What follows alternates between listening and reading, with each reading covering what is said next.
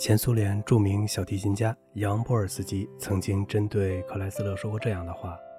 克莱斯勒极富创造精神的伟大艺术，是小提琴艺术史上具有根本意义的一次重要转折。特别是在两个世纪相交之际，这种创造性使人们对小提琴演奏艺术在看法上有了彻底的改变，从而产生出了新的美学标准和新的观点。”也许当时的人们在情感上还留恋于约阿希姆和萨拉萨蒂等19世纪的大师们的业绩和风格，也许当时的人们对克莱斯勒那突如其来的新潮旋风还有些猝不及防。但不管怎样，克莱斯勒那闪耀着巨大光彩的创造性天才，终于使整个小提琴艺术界引起了无比的震惊。他为后来的小提琴演奏艺术开辟了一个崭新的天地。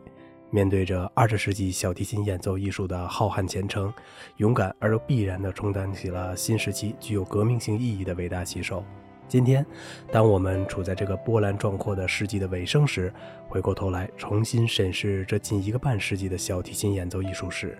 弗里茨·克莱斯勒的名字就显得更加光辉灿烂和不同寻常了。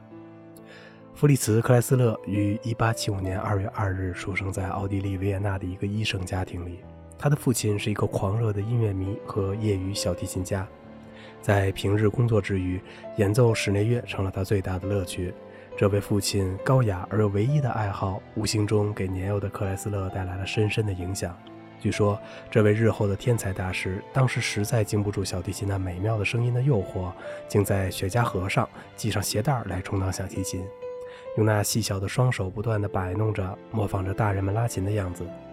克莱斯勒四岁时开始正式跟随父亲学习小提琴，但他那进展神速的天才很快就使他的父亲无能为力了。当一家人感到这个孩子具有不同一般的天才时，便想方设法使他得到深造。1882年，维也纳音乐学院破格录取了这个年仅七岁的小神童，于是小克莱斯勒便得以在著名的小提琴教授赫姆斯贝格的班上学习小提琴。同时，他还在著名作曲家布鲁克纳的班上学习和声学。这样，三年以后，十岁的克莱斯勒便以突出的才华和成绩摘取了音乐学院所设立的金奖。从维也纳音乐学院毕业以后，为了得到进一步的深造，克莱斯勒考取了巴黎音乐学院的奖学金。继而，他便来到了这所有着崇高荣誉的音乐学府。当时，巴黎的小提琴艺术声名显赫，这里聚集着代表法比学派的许多优秀教师。克莱斯勒来到这里以后，便投在了名师马萨尔的门下。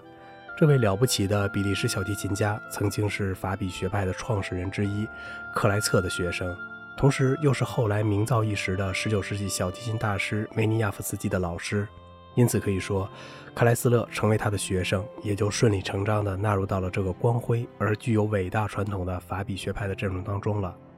克莱斯勒在巴黎音乐学院良好的艺术氛围中，跟随名师刻苦地学习着，同时他在钢琴等其他副科的学习上也取得了十分显著的成绩，特别是跟随大作曲家德里布学习作曲课程，使得他在这方面受益匪浅。为他日后所从事的音乐创作事业打下了良好的基础。克莱斯勒在小提琴专业方面的杰出才能，使他很快在巴黎出人头地。跟随马萨尔学习仅两年之后，十二岁的克莱斯勒在巴黎音乐学院所举行的一次小提琴比赛中，战胜了四十余位比他年龄大十多岁的选手，从而获得第一名，并由此摘取了学院设立的罗马大奖。一时间。神童克莱斯勒便成了人们广泛议论的话题。成就取得之后，机会和鲜花也就跟着来到了少年克莱斯勒的面前。1888年和1889年，他与美国钢琴家罗森泰尔合作，在美国各地举行了巡回演出，所到之处无不受到人们的热烈欢迎。但对于还是一个孩子的克莱斯勒来说，这一切也只不过像是一次长途旅游。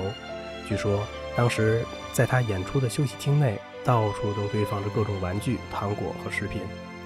克莱斯勒虽然在这次演出中获得了非凡的成功，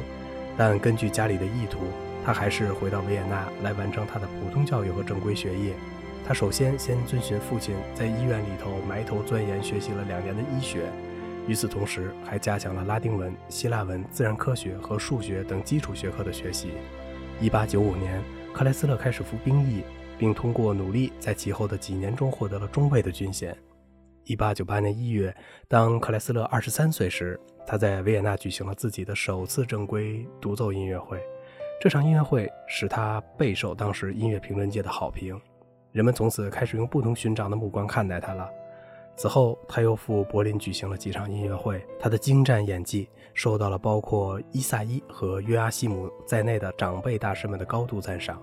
当时的克莱斯勒在人们的心目中已是一位出类拔萃的青年小提琴家了。一九零零年，克莱斯勒再次赴美，在著名的卡内基音乐厅举行了令人难忘的音乐会。在此次音乐会上，克莱斯勒演奏了塔蒂尼著名的《魔鬼的颤音》奏鸣曲，演奏轰动了整个音乐厅。而由他本人所谱写的该曲的华彩乐段也由此而名扬天下，成为后代小提琴家们学习和演奏的理想篇章。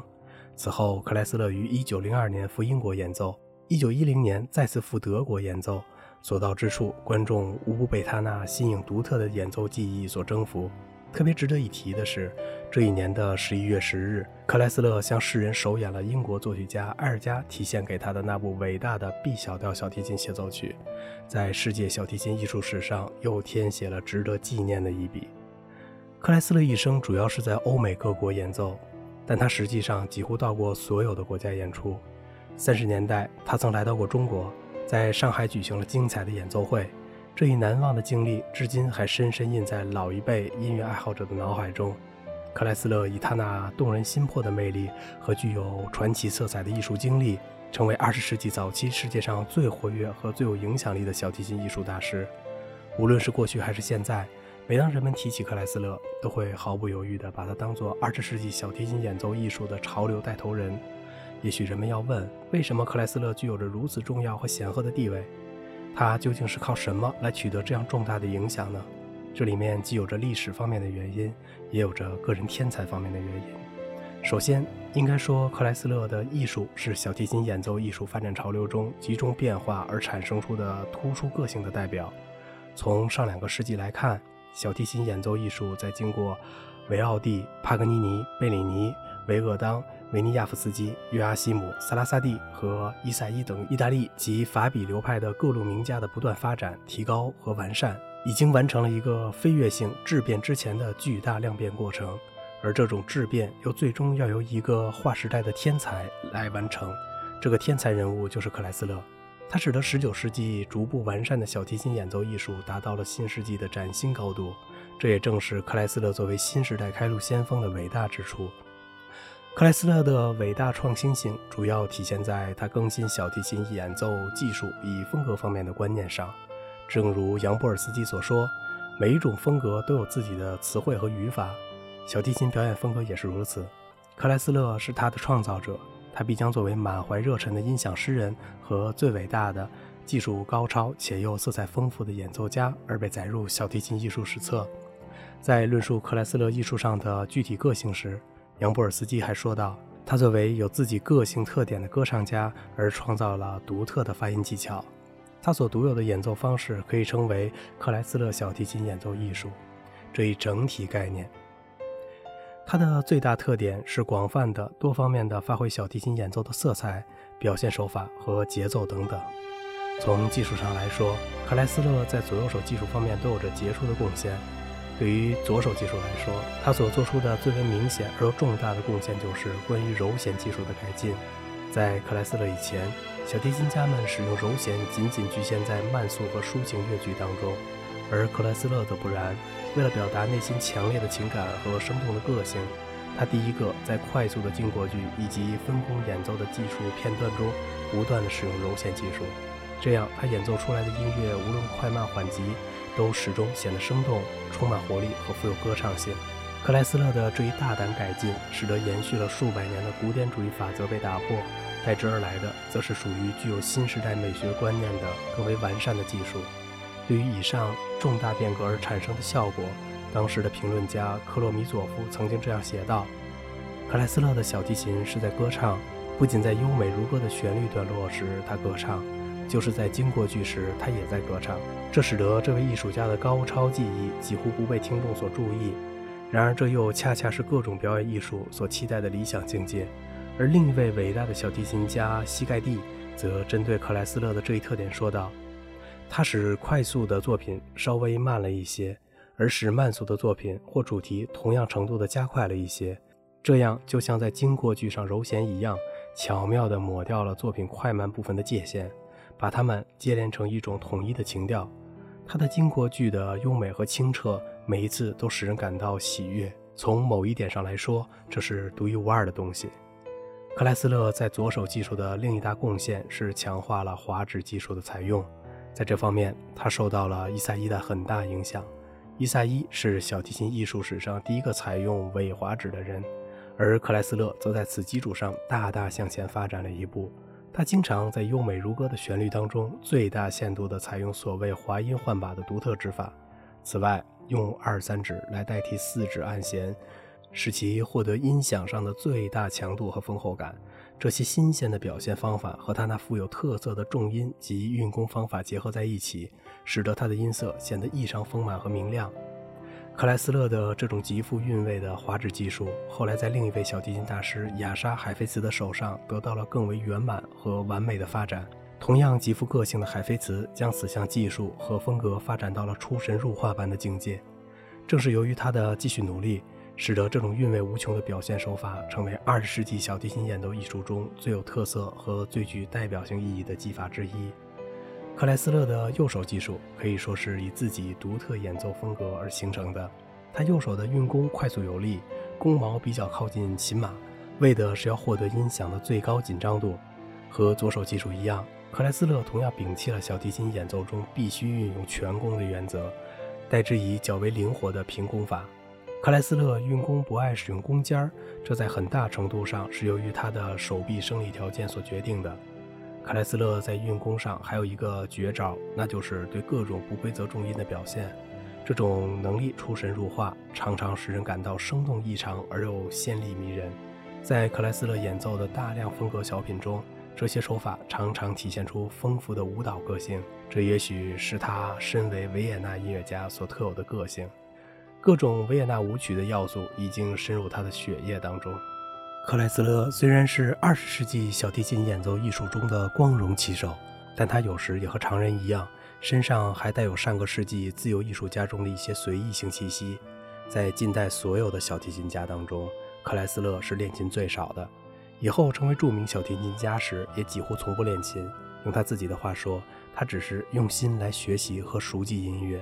至于手指，只要在演出前用温水泡一会儿，使它保持柔软就可以了。